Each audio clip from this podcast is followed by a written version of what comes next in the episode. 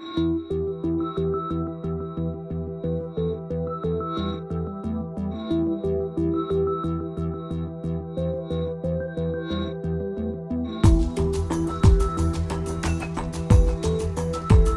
and welcome to The Amber Show.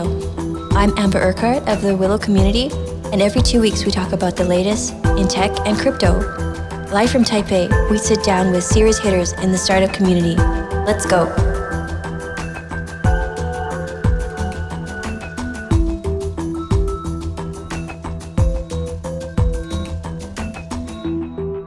Everyone, and welcome to The Amber Show. And today we have a very special guest, People Pleaser, and she's brought along her good friend Eva. So let's start with an intro from you, please, People Pleaser. Hi, everyone. I'm People Pleaser, and I'm a digital artist. And recently have been doing a lot of collaborations on animations with DeFi protocols. Um, hi, everyone. Uh, my name is Eva, and I'm relatively new to the DeFi space, but I currently help out with VC and hedge fund stuff at Mechanism Capital. Awesome. And I really want to um, get to it because I love the name People Pleaser. I think there's so much ring to it. And I do feel that I can like resonate with it because I'm so like not a confrontational person. And I'm wondering like where it came from, where you got the idea. Yeah. So the name actually came from back when I created my Instagram, my art Instagram profile. I, I thought I needed a, a more unique artist name because a lot of people have those. And it's sort of like an identity protection thing as well. Um, and then I, it was just kind of like a spur in the moment thing where uh, it was at a point in my life where I really felt um, my people pleasing tendencies or just having a hard time saying no to people in general. It's still one of the most difficult lessons that I'm having to learn in life. And yeah, I really needed a name at the time. And that was kind of the first thing that came to mind. And then it also doubles as a function to hopefully please people with my art. So yeah, that's pretty much how I came up with it. I kind of think that you don't really want to please people with your art. You're just kind of like like it or not, or that would be my. I just see the irony in it, and that's what I think makes it really special. I mean, I, I, think I do want to please people with my art to some degree. Yeah. Okay. Um, I'm wondering how like how it feels to be, you know, like a, a, female in this environment in this space, and you're, you know, very kind of early into DeFi. So how how does that um, current space? How does it feel for you? I think um, I'm not new to being a female in a male dominated industry. It was like that for my previous um, career before crypto as well, where I was working um, as a technical director in a lot of studios and, and 3D animation and stuff. And um, so I'm, I'm kind of used to that kind of um, work dynamic. There's good and bad to it. Um, and then in terms of DeFi, I think it just, yeah, I just happened to be have been drawn to um, DeFi from DeFi summer last year. A friend told me about it, and um, I think just making these animations in general was a good way for me to simultaneously learn more about the space and also be able to contribute my skill sets to the space, which I felt um, the well, also that just the community in general, like the sense of humor is something that I really resonate with. So, and I think that's why people like my videos as well, is because like we all kind of understand each other and there's this whole sort of meme language and culture going on, which we're all really fond of. And so, yeah. Yeah, I saw your um, X times Y equals K video even before I knew it was done by you. And I was like, I love it. It's just everything I love, like the, the pink, the unicorn, just everything together. I was like, oh my gosh, this is like my whole identity right here. oh, thank you. What about you, Eva? And how does it feel like to be to be in the space? I guess I echo that I've also had a lot of experience working um, in many male dominated industries, like especially in tech in San Francisco. Um, but otherwise, I've had a really good experience, like in general, like I think everyone's super helpful and really open to answering your questions and guiding you through anything. Cool, cool. Um, people pleaser, I'm wondering how did you initially get into DeFi and what's been your favorite part or project that you've been um, involved with so far? Um, yeah, so uh, last summer, I well, I had been holding sort of like 2017 ICO shitcoins. Um, so that's when I really first started uh, being in crypto, as in like holding cryptocurrency. I had learned about Bitcoin when I was in college, I think. Um, and then, but last summer when DeFi summer happened, I mean, I, I had I have a really good friend who's um, pretty deep into crypto, has been in this space since like 2012, And I had expressed to him at some point that I'd love to be able to contribute to the space as a whole in any way that I could. I didn't really see any connection between what I was doing and crypto. And then, yeah, so then last summer, um, uh, my friend saw a, a, tweet from Blue Kirby, who was doing marketing for Yearn Finance at the time, that they were looking for somebody with video skills um, that they could collaborate with. And then so my friend sent him my Instagram profile, and then they reached out to me, and then we made a video together. And that was pretty much how I got started in DeFi. How oh, how does the way you source um, videos and con- contracts now differ from that time? Well, at the time, I didn't think that it was going to be a career. It was just something that I thought was interesting to explore. And I mean, now I think it's gone in a little bit more serious direction. Um, and it's basically my job now. Awesome. But how do, how's the best way for people to uh, approach you? Are you kind of booked up for the next 10 years or? so unfortunately, uh, my inbox is always flooded with requests. And I mean, there's a mixture of either like simp messages in there or people asking me for money or people asking for foundation invites amongst people requesting videos. And so it could be really hard to filter through and very overwhelming at times. And um, so um, usually, you know, obviously if you know somebody who knows me, that's probably the best way to get in contact. And um, yeah, otherwise. Um, don't message me directly, message Eva. Oh, please don't message me Eva. uh, but otherwise, you know, I think I will pay attention because obviously I'm aware about the space. So I'll pay attention to projects that I uh, find interesting as well. Um, yeah, so now it's a little bit more of like a selective process, but obviously I wish I had enough time to make video for everybody. I think it's really interesting. You're really involved in each project because you know you know the space. You're invested in it. I'm wondering with the Uniswap three video, how much of it is you, and how much of it is like the branding for the project, and what's going to be your position with with the launch and with it going further. Is it are you like done, or is there going to be more videos? Is there going to be more like how is how's your relationship working for it? Um, I mean, I had a really good time working with them. I, I currently there's not any more uh, plans for you know there's always i always leave it open ended you know i'm always open to collaborating with people that i have worked with in the past. Um, and so yeah if that opportunity comes up then i'd be happy to explore it. But right now you know we don't have any sort of plans after the v3 launch video to do any other videos. And um, that specific video um, i was really lucky that yeah, they, they were basically giving me complete creative freedom. Um, and mo- most projects I work with do actually. And that's why I love working in this space as well, because they're so trusting of my vision and my weird ideas.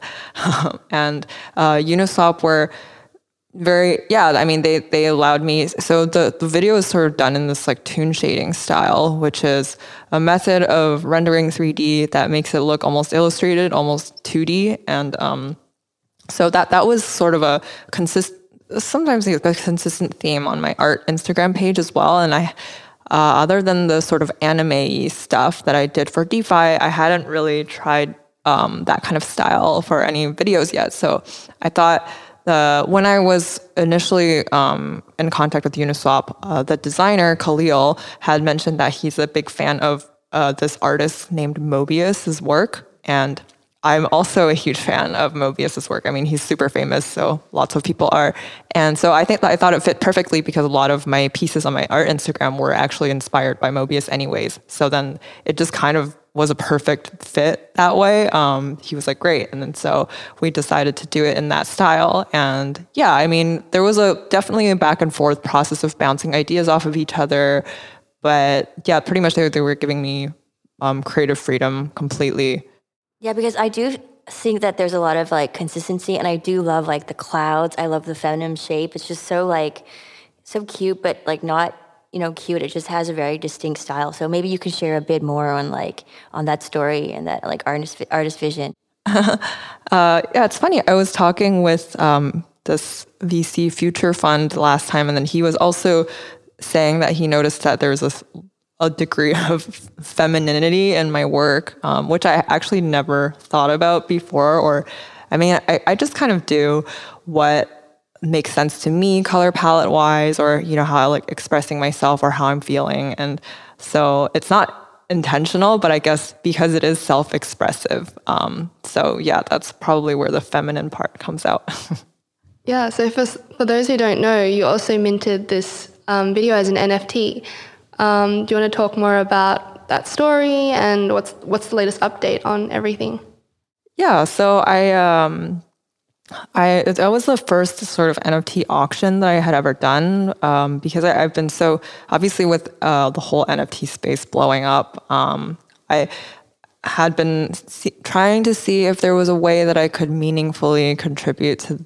the space. And uh, last year I had minted a few NFTs here and there, but um, they were never auctions. It was just I would list them at a price and then yeah, so it, it was kind of like really different. Um, and then, so this time I had just brought it up to Uniswap as an idea halfway through production, like, hey, why don't we also mint this as an NFT and don't, and then I can donate all the proceeds to a charitable cause that I care about, which I think, um, yeah, would, would, would just be a cool, cool thing for everybody involved. And so they were nice enough to agree. Um, and yeah, so then it ended up I ended up listing it on Foundation, and then it sold for 310 Ethereum. Um, and what's special about this sale, other than the price, which I feel like is a huge focus for a lot of people covering anything NFT related, but in my opinion, what was most special about this sale is that the fact that um, it was bought by a DAO that was specifically formed for the sole purpose of buying this NFT, which is something that had never happened before.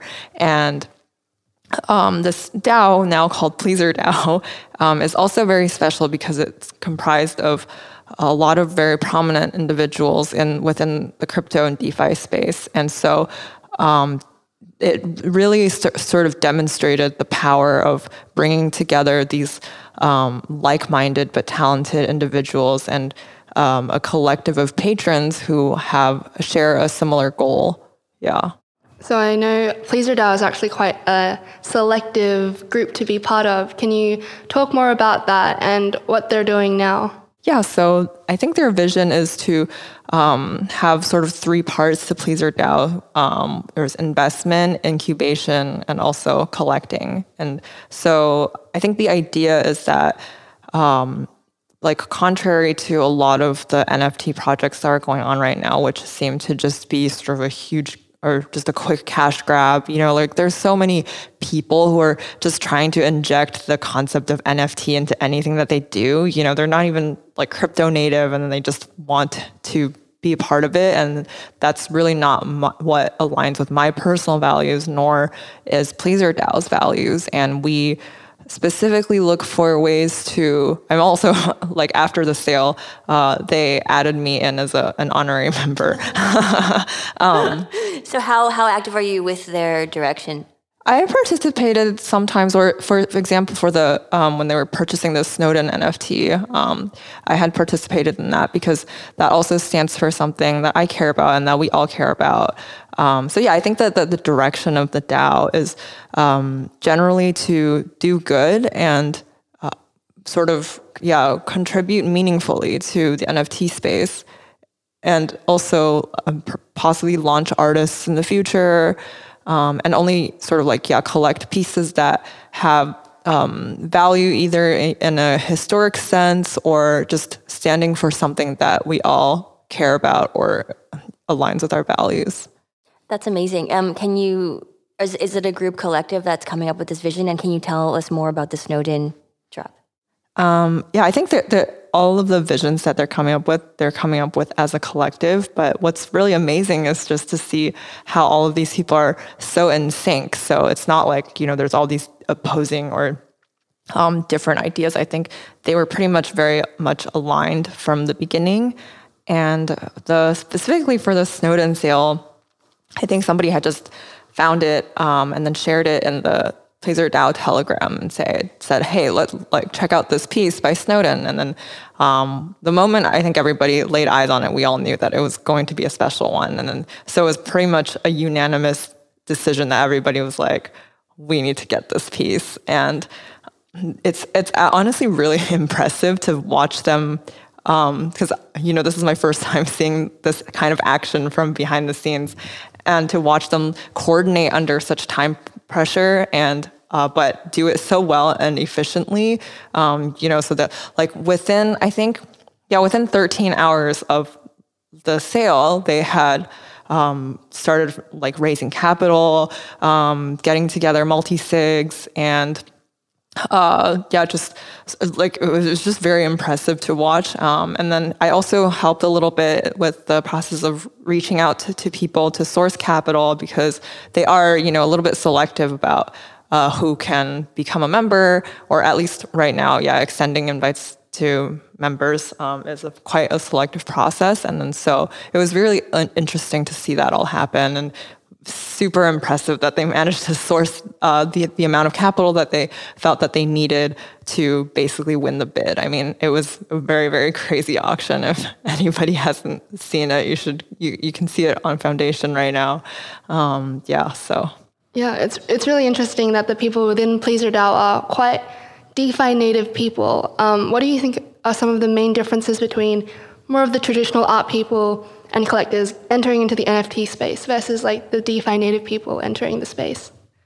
I think that the the DeFi native people are all very very innovative thinkers um, because DeFi in itself is a sort of nth head monster that's um, continuously evolving and growing, and there's so many ideas and projects that are coming out so quick and innovative all the time. And so I think the collective minds within Pleaser DAO are all people who are very creative um, in the way that they think and uh, understand tokenomics very well and understand crypto. So I think that's sort of what um, sets them apart or uh, gives them that advantage within NFTs, which is sort of a, a, an industry that is built on cryptocurrencies, right, or the blockchain. And so, for people to understand that and leverage uh, that kind of knowledge, um, you know, to coordinate things like using multi sigs, um, which I think really put them at an advantage. And um, yeah, is probably not something that you see as much in the traditional art um, NFT world where a lot of people are just coming in from the outside and maybe not necessarily be that informed about cryptocurrency or blockchains yet. Um, so I think a lot of them are thinking more linearly in terms of just oh minting artwork, selling it, and that's it. I'm wondering, you're you're kind of like the the top of like the DeFi artist in the space, and now there's all these artists that are coming that are from an art background that are coming into the NFT space. Maybe you can explain if there's like a difference there, or what are your thoughts on it? I think um, uh, just me personally, my values are all just. Um, I think maybe something that I don't entirely agree with within the NFT space is that the narrative is very much focused on um, like you know like whenever an artist makes a, a lot a, a, big sale and then you know all, all of the narratives are always uh, focused on specifically money and you know putting the spotlight on one person. And i feel like that's sort of like not necessarily what pleaser dao is about because it's um, more of like a collective and um, you know operating as a group instead of like a one whale collector who you know is just collecting for themselves and you know not not that there's anything wrong with that it's just uh, different from our values i think but do you do you think that you know you've brought this up a few times that like less um, emphasis should be put on how much things are sold and more emphasis on how it's growing, or what are your thoughts there? Yeah, I mean, I think there's just so much potential in this like industry in general that um, sh- I think the emphasis should be put on, um, it, for example, interesting drop mechanics that could be developed with blockchain technology, as opposed to just how much did this sell for? Because there's just so many more interesting things that are um, like happening and that are possible with this technology. That if you were going to focus on you know just sales, you you could just go back to the traditional art world, you know? So, yeah, that's definitely not what's going to keep the industry alive and, and relevant. But what kind of tips would you get give to um, all these artists that are try- that are interested in getting into NFTs? Like, what are what, what are the first things they should be cautious or aware of? Uh, I think they should be cautious that there is very much a, a driven narrative within the space that oh, you know, if you start selling NFTs, you'll immediately make so much money, which is definitely not true. Um, and I've seen a lot of artists who, let's say, have made it, uh, are very protective of their sort of like their status within the space. So they don't really share any um, useful tips about how to make it as an NFT artist. And I think one of the biggest and obvious ones is self promotion um, and engaging with not necessarily the community, but yeah, just finding. I think maybe the easiest way would be to find your niche. So, um, Chris Dixon from A16Z wrote this article called NFT and a thousand true NFTs and a thousand true fans, which in which he was talking about how you don't need to have like a hundred thousand followers um, to do well in the space. You just need uh, a hand, or not a handful, but you know, a smaller group but uh, of people who are loyal to your work. And that's, I think, maybe what you can see with my my work as well is that I have a very loyal, um, tight uh, DeFi slash crypto um, community or fan base. And so, yeah, that's kind of really what's more important is capturing the value there as opposed to. But are you saying that the the niche is on the people that you are that are your fans, or the niche is on your story and building up your your personal story? It could be either way. I think it's just about finding the right crowd that works for you and that you resonate with. And, you know, like I see a lot of uh, traditional artists or people coming into the NFT space and just slapping a Bitcoin or Ethereum model into their work and trying to be like, oh, you know, I'm so crypto now. And I think that's, yeah, that's probably not the way to do it.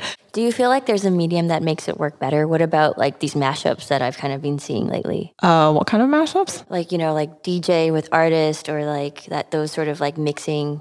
Um, I mean, obviously, any sort of collab, creative collaborations are always cool, and um, but I, I, I do think that it is important for those collaborations. A lot of times, um, are focused very much on it. let's say if, if it's a DJ, then they make it very much about themselves and often uh, sometimes don't even yeah like tr- properly credit the visual collaborator or something and um, yeah so i think those that kind of behavior is kind of damaging to the space or at least you know to visual artists in general or just nfts and so yeah in my opinion um, if it's a, a, visual, an audio visual collaboration, it, it, should always be equal, right? Like for sure, for sure. But do you feel like there's a medium that you feel just makes it a lot easier? Like with, if it's with animation or, or drawing or sculpture, there's so many ways of expression, right? Or yeah, I mean, I don't think there's any easier.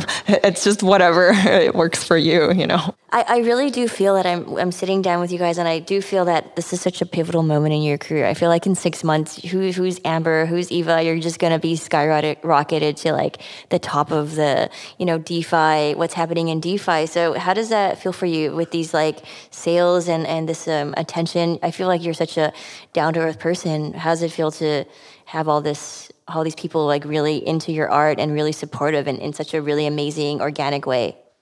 I mean obviously i'm super grateful and i always have to sort of like stop and remember to take a look around and see what's happening and just yeah and just i'm just full of appreciation for the people who support my work honestly and it makes me happy that they enjoy watching my videos. Uh, i was talking with eva last time about the sort of the the conflict of being a people pleaser, which maybe yeah you you can talk about it a little bit. Yeah, I mean, you like to please people, and that's where your name originally came from. But the more people you please, you have more people to please, and you can't please everyone. So it's kind of a struggle there. I'll, I'll be the one that's just like, no, she's done. She's capped. She doesn't care about you. yeah, and I think also within the um, sort of like just when I do work, um, I always try to maintain a certain level of objectivity. And I think that is sort of part of what makes my work likable or enjoyable for people is because I'm always trying to view it through the lens of somebody else and thinking, are they going to like this? And, and it's this constant like feedback loop or recalibration of uh, values, right? And I think it's important to not get lost in subjectivity where you know, with the kind of mindset of like, oh, well, if I think it's good, then it's good. I kind of feel like from day one, you've sort of really done your work and your whole identity as for others, which is, you know, what you're saying is the um, is the common trend. But um, so, what about like with the Pleaser DAO and with your foundation? You've done a lot with your foundation. I feel like you're being quiet with. So maybe you can explain on your hopes and goals for that. Um, my foundation. I think she means um, the charity money. Charity money, yeah. Oh, um, I, I assume you're going to turn it into like a foundation or organization of some form. Uh, well, actually, we're working with um, Endaoment, uh, which is they they were um, basically helping to off ramp the crypto and distribute it to, to charities. And then, uh, oh yeah, I don't think we mentioned it in this um, episode so far that um, the the the funds raised from the Uniswap sale are going uh, specifically towards charities that help with the. Um, it, it's I'm working with a bunch of volunteers with the Stand with Asians movement, and um, we have been collectively researching and collect collecting information on charities and nonprofit organizations that help benefit the Asian American and Pacific Islanders um, community within uh, the United States. And so, it, like, it's not necessarily, and I think we're, yeah, so for that part, we just, we're just calling it the Stand with Asians Fund, and it's going to be a fund that is with Endaoment. Um, and then we actually recently held a round of applications as well, so that if you're a charity or a nonprofit organization, you're interested, you can apply. And then, uh, and then so now we're in the process of um, filtering through those applications and um, doing research and selecting them. And then once we come um, come down to selection, then we'll roll out grants of twenty five thousand dollars to each one, and we will also request their, uh, that they show um, like a report three months after to see like what they've done with those funds. That's awesome. What do you think is the best way to have Asians' voices heard more, like in, in Asia, in the U.S. or Canada? I think it's it's honestly uh, difficult because uh, I, I think just it's so embedded in Asian culture to be humble and not speak up, and it, it, it's it's definitely something that I struggle with myself as well, especially um, a space that's so competitive and fast moving like the NFT industry, it really is all about self promotion, right? Like you really have to put yourself out there and say, buy my stuff, buy my stuff. And that's just inherently just goes against my personal values or the way that I was brought up. And so I've, I've, I've found that to be difficult. Um, yeah. Um, speaking of, you know, how you've grown up, what do your parents think about all this NFT stuff? I think they're obviously proud of me. Um, but as Asian parents do, they're just also very nonchalant and go about their day as usual. Yeah, I, I kind of relate to that. Like, my parents have no idea what I do at work, and they're almost wondering, like, is this real money? Like, um, is it all going to go away? I mean, I've, I've actually I've, I've converted my dad to he's a coiner now, and so he holds Bitcoin and Ethereum, which is good. I'm wondering, um, you've done a lot of work for DeFi projects in the DeFi space. Um, what's what are you working on now? Is there going to be your own signature collection? Are you going to be doing sort of NFTs for for members of the DAO, or what's coming up next? Um, so actually, coming up is, uh, well, I, recently I've been spending a lot of time being on like podcasts or interviews, um, but. Uh, and then I think a lot of panels as well. And um, specifically, I have the uh, Andreessen Horowitz uh, NFT Summit that's coming up on May 4th. Is that with Ashton Kutcher? No. um, it's it's the speakers are mainly like partners at A16Z, but there's also um, Kayvon, the founder of Foundation, and also the CEO of OpenSea and the CTO of Dapper Labs are all going to be speaking at this uh, panel as well.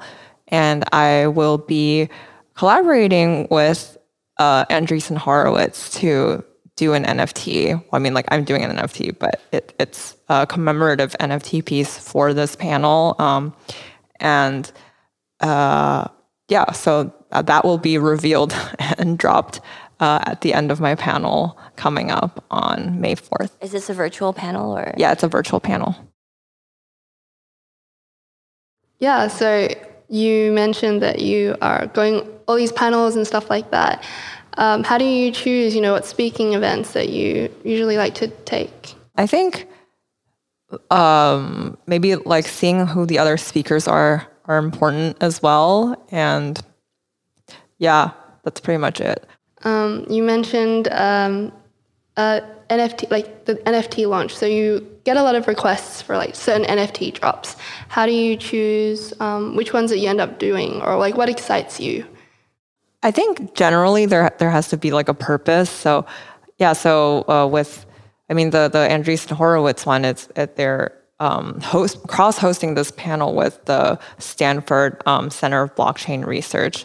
And so that, for example, would be meaningful to me. And so I feel like it's worth doing an NFT for this specific occasion. Um, I would not be interested in anything that feels very forced. You know, like uh, when people are saying, "Oh, I have this idea," and then they're just also slapping the letters NFT on it. You know, like that's way less interesting to me, and I wouldn't really. Do you feel like the future of NFTs is just it's just going to be art, and it's not going to matter if it's an NFT or not?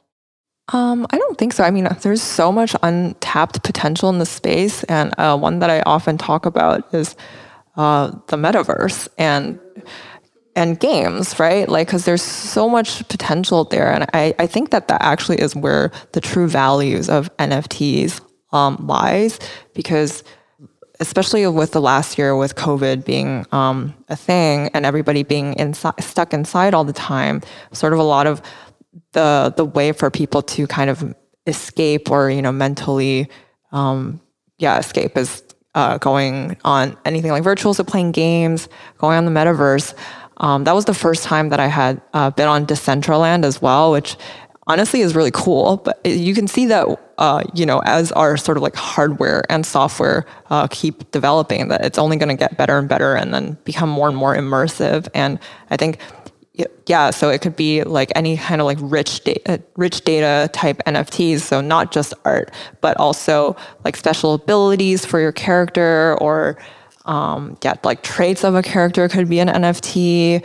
Um, I don't know. There's just there's so much potential in that that sort of like metaverse sense that people just aren't even talking about.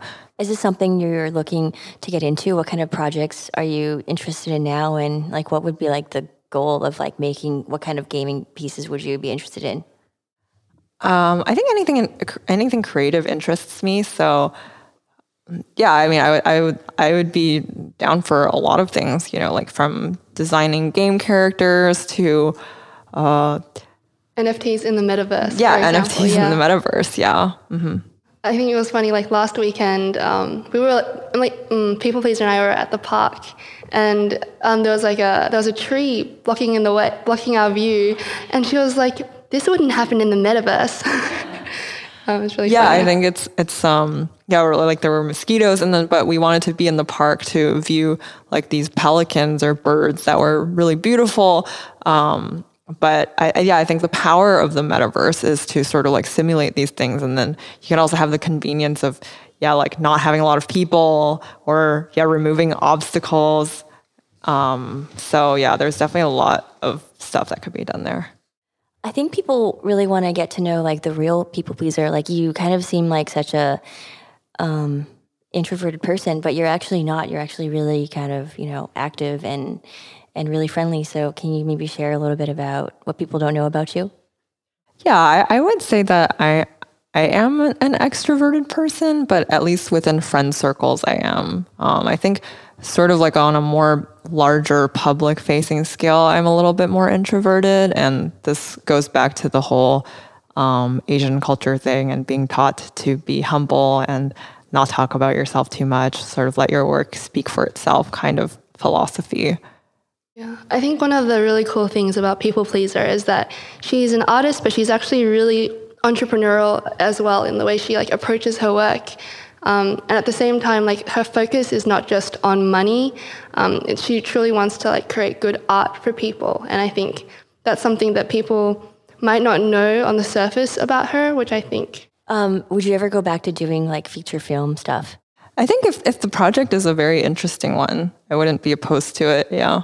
Because that was like your goal when you were in school. You wanted to, you know, do feature film, and now you're doing like you're you're an artist now.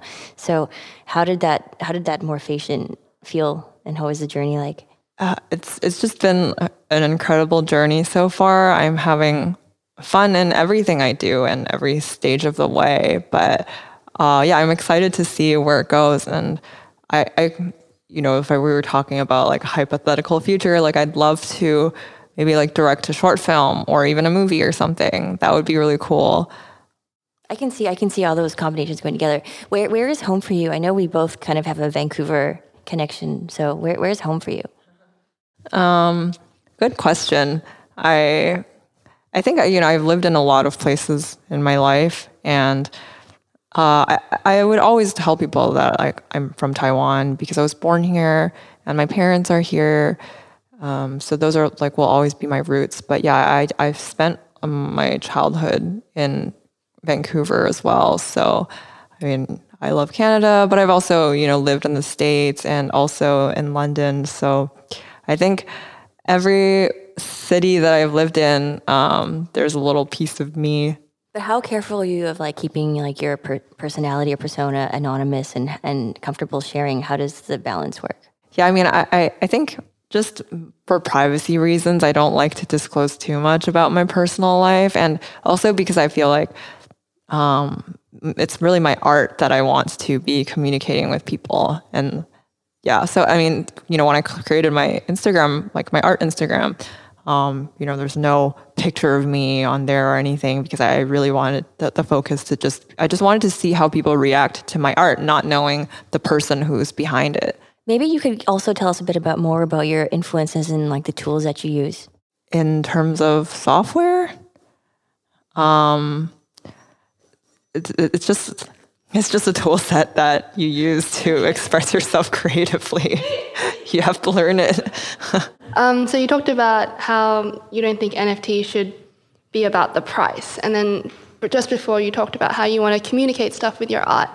When you um, create your NFTs or whatever artwork you create, what are you trying to communicate usually? Like what what is your goal with certain art pieces?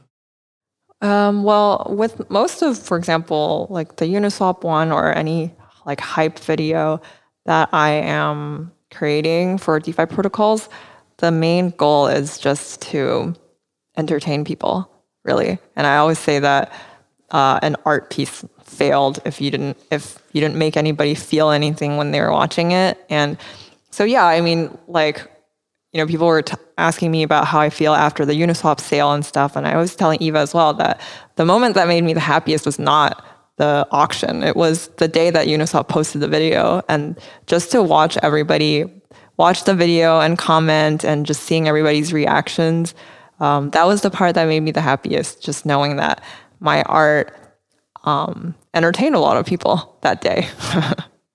yeah, no, that that's awesome. Um, I think that is different to a lot of the artists entering the space now that are just looking kind of for a ca- cash grab or just to, you know, write off existing fame and to get money. I think, uh, yeah, your focus on the art itself and making people feel things is really special. What are your thoughts on the DeFi space currently? I think it's still relatively new and there's so much potential and it is growing already super fast. And um, I mean, I'm super bullish on it.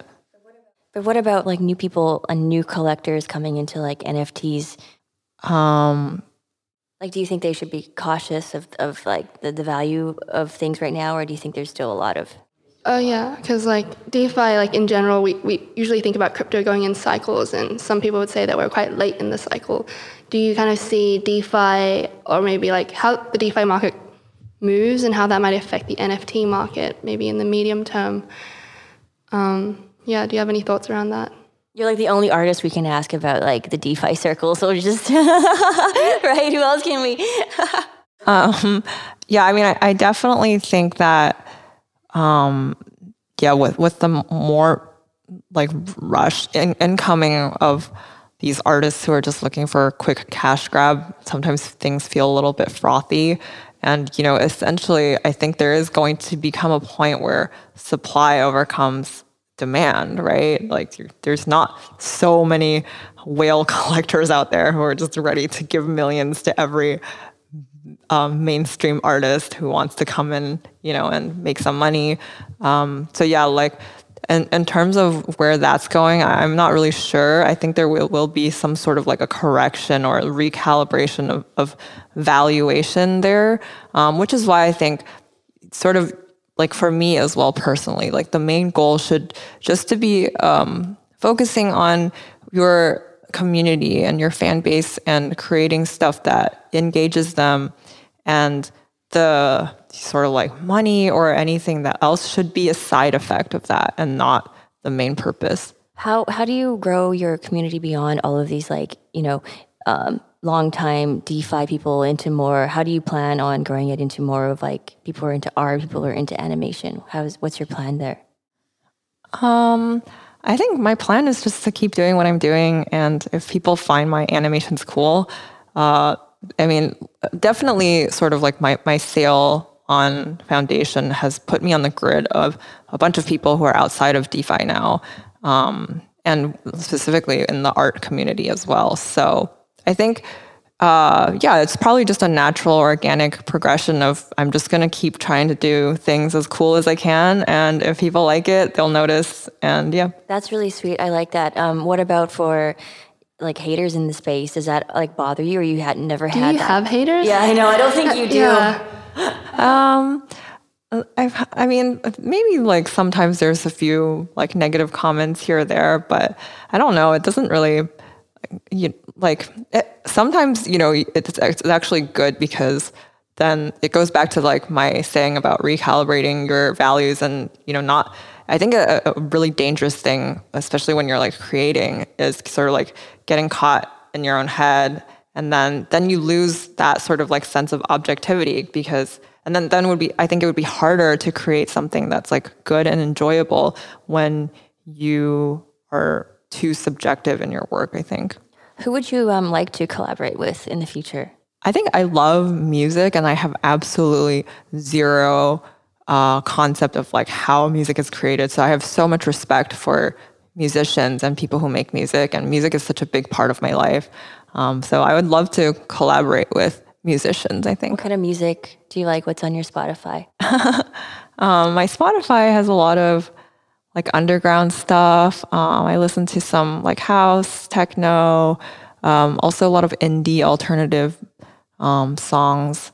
And I think according to, you know, when Spotify does those like end of year roundups or something, my top genre is indie tronica, which I didn't even know was a thing. so yeah.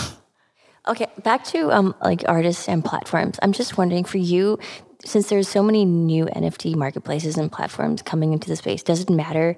Should, do people uh, should be cautious of something or just pick one and like stick to it? And on that note, like, why did you choose Foundation to launch your first NFT? Um, it was honestly pretty random. like, there's not really any specific reason why I chose. Well, also because you know they, they do the auction model, and because I, I I wanted it to be an auction, so um, and and also because it was going to be a one of one. So you know there, there's different platforms are good good for different things. Like um, you know some other ones like Maker's Place could be more for like open editions or something. Um, yeah, so that's If you were to launch your next NFT, what platform do you think you'd look into using?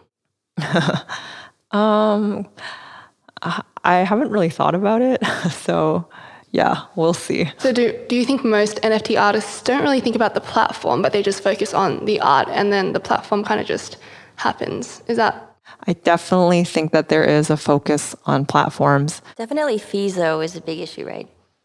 Fees. Yeah, like Ethereum fees or OpenSea. That's why they're moving to a lot of these newer platforms. Yeah, p- possibly. I know that OpenSea does like a like a gas-free minting um, thing, which is pretty cool.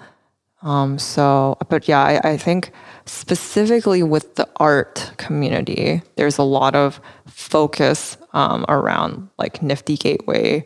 Um, you know, they sort of see that as like the premium um, platform for launching NFTs. But do you think it's going to get to a, a time where, like, you know, like the the indie up and coming artists are going to go to another site and then that's going to be cooler for this and it's going to rotate or what are your thoughts I definitely think that's possible. Yeah. And, um, you know, it's a space that is always innovating. And so you kind of have to keep up, right? Like, I think going off of just word of mouth or just people's notions that, oh, this is a better platform. But if you're not improving like your UI, um, your like back end stuff, then eventually like things will rotate around for sure. So I guess you're most known for like for now the NFT drop, but and your videos within the DeFi space. Um, is there a, anything else you're thinking of, you know, exploring more, um, not just apart from NFTs or videos? I think you mentioned maybe metaverse stuff before, and yeah.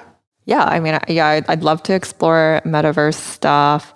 Um, and yeah, maybe like beyond NFTs, I, I would love to explore like short films or just like animated like movies or something. So having like a like a studio kind of thing, right?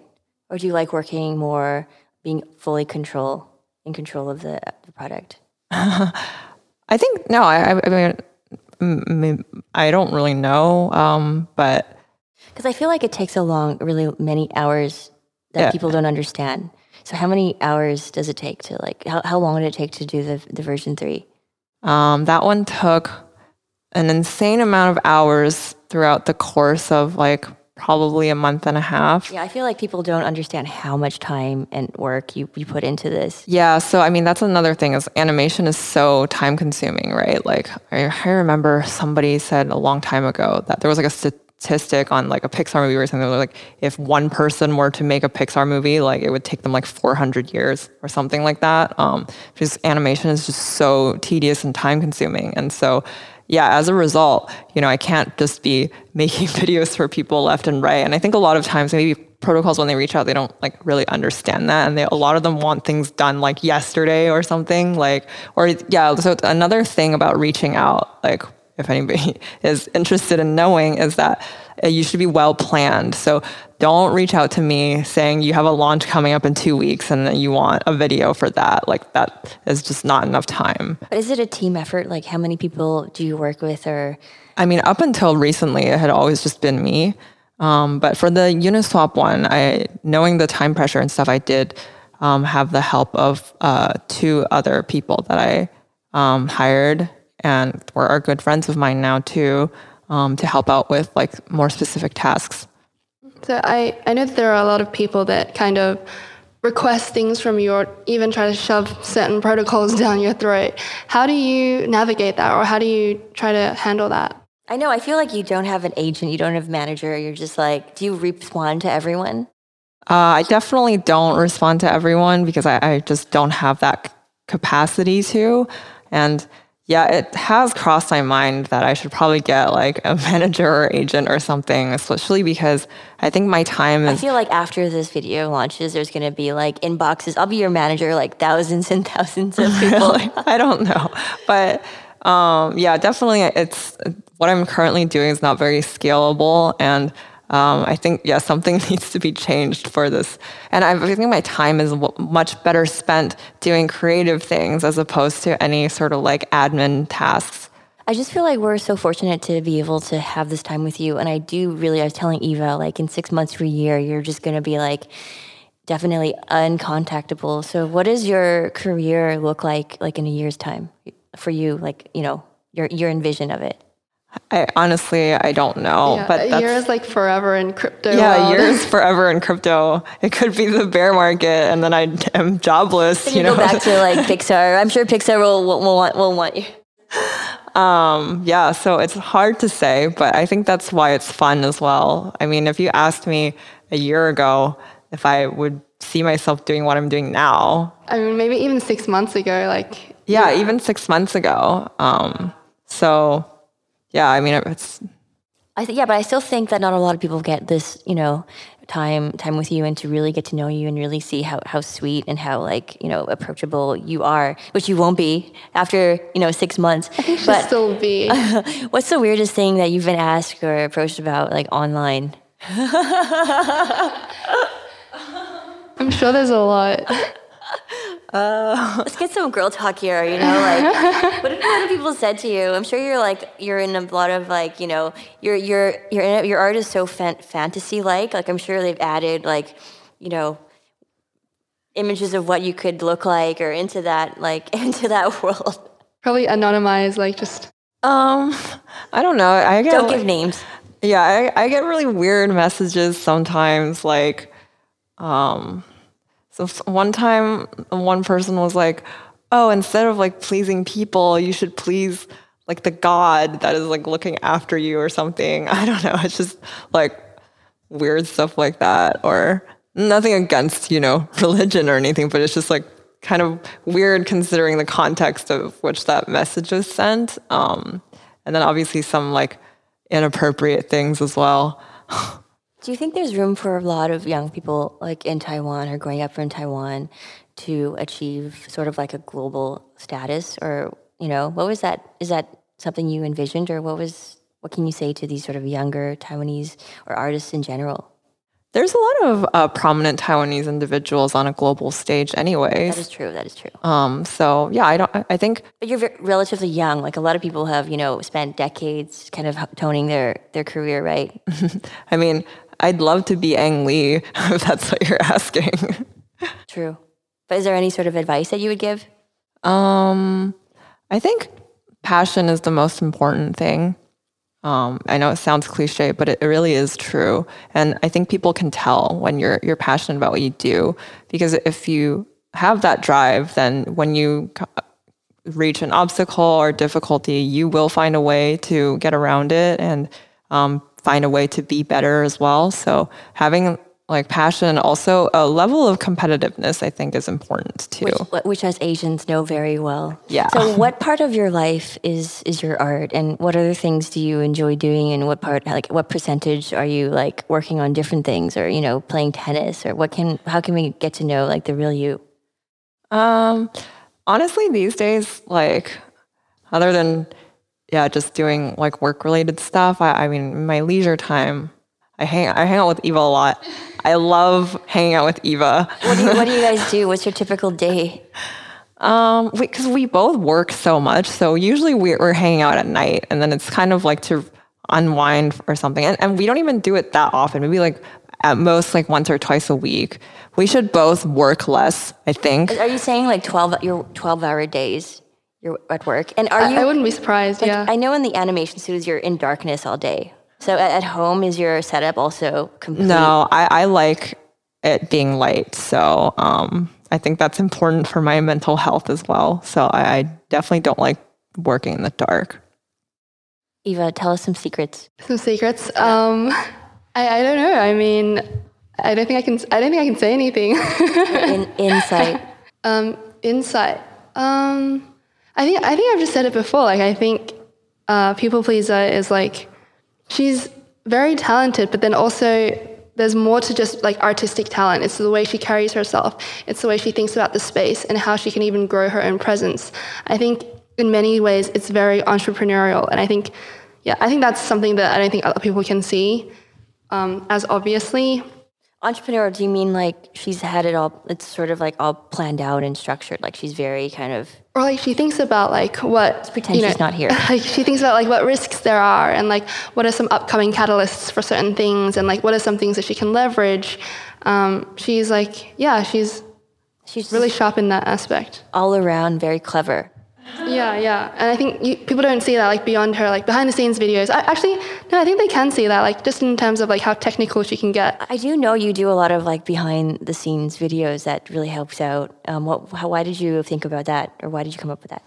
Um, it actually was from when I was doing art on my Instagram. Um, it's maybe like from a uh, like an imposter syndrome or something. Um, where at the time, sometimes I would make like a breakdown video. Well, okay, even when I was starting out in the industry as well, sometimes you know just watching movies and then you watch like the visual effects breakdowns or something. I just find them super cool, and I think everybody thinks they're cool, right? And that's why they're they're being made and people watch them. And then so when I was making my own art, sometimes I would be like, yeah, well, I want to show people that I actually I'm the one who made this. And so I would just do like a screen recording and then sort of like chop it up together and then post with like you know with the process. And then I, I think people found that interesting. And so that sort of like carried over when i was doing the defi projects. Um, obviously it's time consuming so i don't do one for like every animation that i do. But for ones that i feel like there's specific parts or you know maybe like symbolism or easter eggs that i hid in there as well. So beyond just like a technical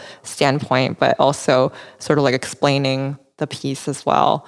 But I think I've been hearing a lot about, you know, building your own sort of like identity through art and the whole like DeFi connection and being an entrepreneur. So I really feel that, you know, whether or not it's an NFT or that you become the top NFT artist, it's not really important to you. Yeah, I don't think so. It's, I mean, yeah, but, uh, at least I hope not, you know, like that. My current vision is just that those things will just come as a side effect of me just doing what I love and wanting to make cool stuff that people can enjoy. But it's not only about making the stuff, you're also like, you know, motivating people and getting them in, involved in, and getting like a call to action on things that you also care about, right? I think it's really more in, in d- deep than that, which is also what Eva's trying to say. Yeah, I feel like she in- intertwines a lot of her life and her values into art as well. Um, and just in the way she even launches her art or like thinks about how she goes about it. Um, like for example, the NFT launch for the Uniswap V3 video and how that's to charity. Um, that's why we feel like there's like 10 people behind you. It's just not you, right? no, I think it's awesome. And I think even like the, the behind the scenes videos, like it, her doing that, it kind of just allows her to show the thought that goes behind it. And, and if anything, it kind of even elevates the video to people that, that couldn't see it before. And I think you've said that some people, some protocols have even specifically requested those behind the scenes videos because they're so valuable and people love them so much. You've definitely got it figured out, more figured out than I do. I can't even manage like one video recording. Uh, no, I mean, it's just, uh, just pressing some buttons on a computer, I guess. Some, some people can't even get that right. no, I, I wouldn't be able to operate this either. Don't worry. Any any last things, Eva? Like, what else do you guys like think about the world? Oh, we talk a lot. I don't even know what where to begin. Like, yeah, like what are your visions on like the world in general? The world. I mean, well, first, I think that we should all there's actually a water shortage. This is so random. There's a water shortage in Taiwan I was messaging right this now. last night. I, am a huge fan. I'm like I'm I'm so I'm a supporter. Whatever it is, do you want me? How can I collect rainwater? Is that what we have to do next? Like let, let's mobilize. It's just that people maybe like weren't aware that there's actually a water shortage in Taiwan right now. So you know, just being mindful of your shower time and not you know, blasting your faucet if it's not necessary. Just like small things like that um, would be helpful. And I mean, I, I care about animal world welfare. So this is not virtue signaling. It's just like she truly does. Like her, her, diet, like you know, also reflects that. Are you vegetarian? I'm pescatarian. Okay. Yeah. So I mean, in, in a perfect world, I would be vegan, but it's it's a yeah, it's very difficult. I'm trying my best, um, but I haven't. Yeah, I haven't I don't purchase or eat like meat. Um, or it has been that way for eight years now. What are, what are your other kind of things you prefer? Kind of like the beach or the forest? You kind of prefer. What's your ideal date? ideal date. Yeah, I'm sure a lot of people would love to know what your ideal date Have is. Anyone, has anyone asked you out over Twitter? um, I think so, but I mean, I don't know. I, I think so too. Any tips? Any tips? Yeah. yeah any tips for the guys that are trying to, um, you know, get your attention? um, I don't know. Just be nerdy and funny and cool. But as a as a fan, what what's like the like what can they do? Is it follow your like initiatives like like um, with animals? Does that impress you or like what's? I know it's not like you know bidding the highest amount, but actually you know doing the work and putting in effort. So what kind of s- surprises you? I like guys who are um, smart and passionate about what they're doing. So if you're building something cool and innovative, that's a huge plus. Um, yeah, and then just just being a nice person in general, I think. I love that. That's like my rule to live by. Just be nice. Like if you're just nice in life, like nothing can really, nothing bad can really happen to you. Yeah, or, or even if it does, you don't you don't need to feel bad about it because you know that you tried your best you know and also that like resonates so other nice people will just be like will help right, Eva? Yeah, yeah. I think um, I don't know. It's super cliche, but what comes around goes around. I guess. Like the more good you put into a world, the more good there also is to come back to you. What are what are your what are your future plans, Eva? Tell us a bit about you know. My future plans. Yeah, like are you going to start your own project? I don't know. I think I'm just really focused on you know getting a good grip on the DeFi space at the moment and contributing where I can. Um, uh, I guess outside of Mechanism, I also work on a nonprofit called She 256 where we invest in female founders. Um, we try to get more females into the crypto space as well. I didn't even know that. Can you tell us more about it? I had no idea. Why didn't we talk about this like an hour ago? um, uh, it's just um, just increasing access. Like I think uh, the type of world crypto is building is for the whole world, and you kind of want the builders in the space to be representative of that.